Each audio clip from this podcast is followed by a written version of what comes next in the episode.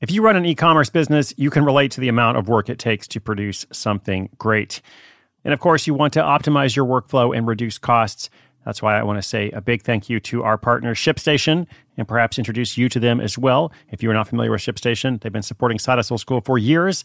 They have helped so many of our listeners make things much easier, automate their shipping tasks, help them scale their business, and also, this is not a small thing, save thousands on shipping with industry leading carrier discounts. ShipStation is the innovative tool that helps turn your shipping challenges into opportunities for growth. Go to shipstation.com and use code HUSTLE to sign up for your free 60 day trial. 60 days free. ShipStation.com, code HUSTLE.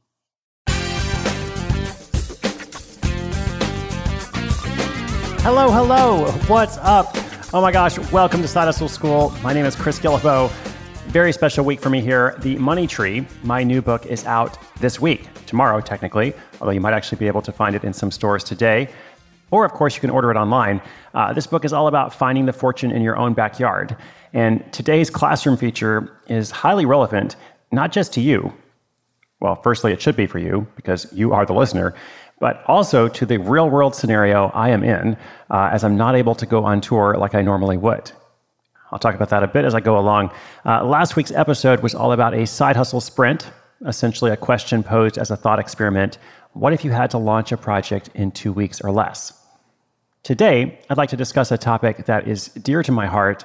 Uh, it's highly relevant to the current climate of the world, yet it's also relevant, uh, timeless, you could say, to those who want to put forward a message or reach more people or sell a product or service without being overly salesy and in a way that is relationship focused. I get a lot of questions about that. How can I sell without being salesy? Well, I call this the power of your own small army. And the best way to talk about it is through a story. Way back in the day, when the cavemen began to emerge from the Stone Age, and I set up my blog on WordPress, I didn't know much at all about blogging. I followed people like Gretchen Rubin and Leo Babauta and a few others, but I didn't have a lot of resources. I also wasn't sure what I wanted to write about. Uh, I had like a vague idea, but not a specific one. And I certainly didn't have a business plan. So, what I did was, for better or worse, I decided to build this movement, which was called the Art of Nonconformity at the time.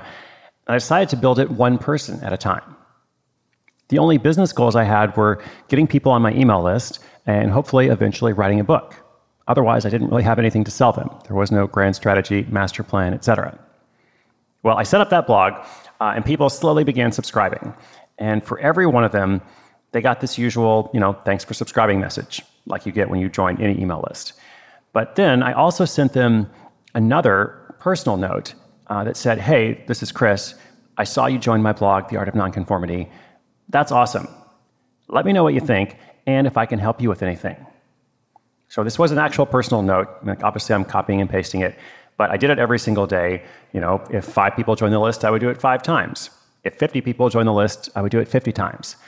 And I did it for about a year and a half, uh, or however long it took to get my first 10,000 subscribers. So I did it 10,000 times.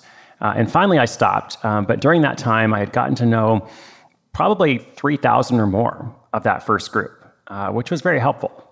I didn't get to know everything about all of them, of course, um, but I got to know at least a little bit about probably a third of that group. It was really fun because uh, people would often write back and say, you know, is this an autoresponder? You know, is this a, an automated message? And I would be right there to be like, nope, it's me. So as I said, let me know what you think and if I can help you with anything. So a lot of interesting conversations came out of that, a lot of relationships that I have, you know, to this day. And then, uh, so probably like around that time, a year and a half later after I'd started, when I went on my first book tour, I adopted a similar strategy by visiting every US state and every Canadian province. So I went to 63 cities, and I remember those gatherings very well. Like it's been more than a decade, but I really remember um, the smaller ones that didn't have a lot of people. You know, sometimes I would have a good crowd, and I was like, wow, I've made it. And then I would go to West Virginia or North Dakota, and I'd have a very small group of people. Um, but all along the way, whether it was you know small or big, I got the chance to have a lot of group and individual conversations that then basically set the path, you know, for the next few years of what I did. And so this is all about this model that again I call the power of a small army. It's very relationship focused, very individual focused. And why am I telling you this? Well, I'm telling you because you know you may not want to send 10,000 emails, uh, and right now most of us probably aren't touring. In fact, I'm a little sad that I'm not leaving today on what was going to be a big tour. Uh, but the point is that you can reach people one by one too. By two, I mean also, not like the number two. And not every person out there can be a customer. Like, in fact, uh, we often talk about the ideal customer and how you're not trying to serve everyone. But just because every person shouldn't be your customer, there might be other people in your orbit who want to help somehow. Uh, they might be an ambassador for you. They might be a mentor for a specific insight. Uh, they might help with something technical uh, or some other problem that you're having. They might be a connector uh, to bring you to somebody else. Uh, so I always have this guiding principle when you aren't sure what to do, like if you're stuck and you're like, well, I've got some time, but what do I do? When you aren't sure what to do, do one thing to make money uh, or grow your business, you know, and one thing to help someone. And that's because money is the lifeblood of your business, and ultimately, life is all about relationships. So, do one thing to make money and one thing to help someone. I recently had a conversation with Cathy Heller, has a podcast about quitting your day job. Uh, and we talked about this concept of going one by one, person by person, uh, to build those relationships uh, in your business and life. And so this model is, is very different from the startup way. It's very different from trying to scale, you know, running a bunch of Facebook ads, et cetera. And like every model, it's not meant to work for everyone. It's not meant to work for everyone all the time. Um, but it's what I come back to uh, time after time. It's kind of how I'm approaching the next few weeks as I hope to get this new book, The Money Tree, out to as many people as possible. So, in a moment, you'll get your assignment for the week, along with a couple of practical ways to apply this model. If you like the idea of building relationships one by one uh, and doing so in a way that's going to support your side hustle, I'll talk about that. Uh, first, I'd like to thank our sponsor for making all of this series completely free to you.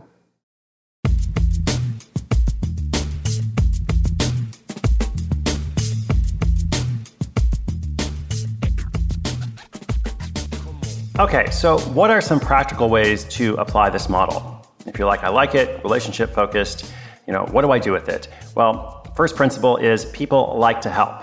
So remember that. People like to help, they want to help, but they also like specific asks. They like to know, you know, what exactly can they do? How can they help you? You know, what are you stuck on? What is your number one need? How can they be part of your mission? Which I will talk about more in just a moment. Uh, so in my case, as I think about, okay, small army campaign, uh, money tree launch, well, for my book, this is a very gift driven book in the sense that it's going to succeed if people buy copies for their friends. If they have a friend who's struggling, a friend who's in debt, you can buy a copy for that friend. Like that's probably the number one thing. You can also leave an online review, uh, which is always awesome, or you can post something online. You can post a photo of the book if you've got it, uh, post your thoughts about it, um, just help to get the word out. You can send people to moneytreebook.com. Any or all of those things would be awesome. Like, and this is just my example, right? I want you to think about what is your example. You know, people like to help. What do you need help with? And how can you give them a specific ask? Next, people like to be acknowledged. Just think about public radio.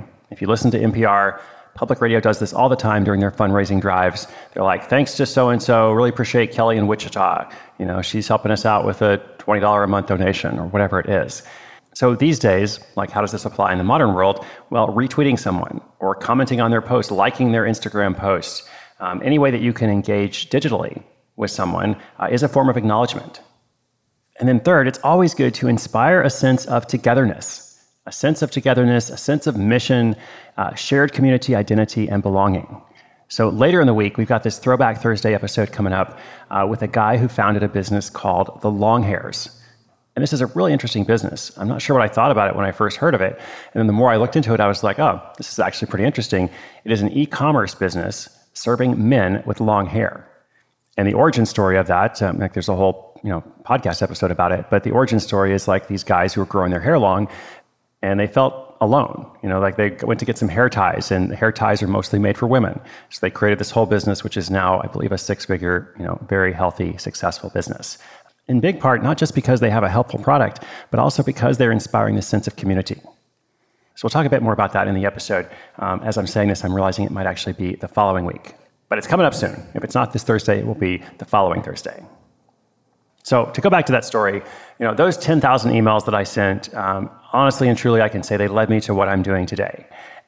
And I am still in touch with some of those people from that 63 city tour, which a lot of people ask me, like, isn't that inefficient? Isn't that expensive? Isn't there a better way to spend your time? And I responded, well, this is how I want to spend my time. And I really do believe it's an investment. Maybe you can't go to 63 cities right now. Maybe you don't want to send 10,000 emails. But how can you apply this model to your side hustle idea or existing business? That's going to be your assignment for this week. Who will be in your small army and how will you recruit them? What are you going to offer them? What is that sense of togetherness and mission? And what is that specific ask? You can read notes for this and every classroom episode this year at sidehustleschool.com slash classroom. This has been episode 1192. Thanks so much. I'm so glad you're out there. I look forward to sharing the money tree and Side Hustle School with you as we keep rolling.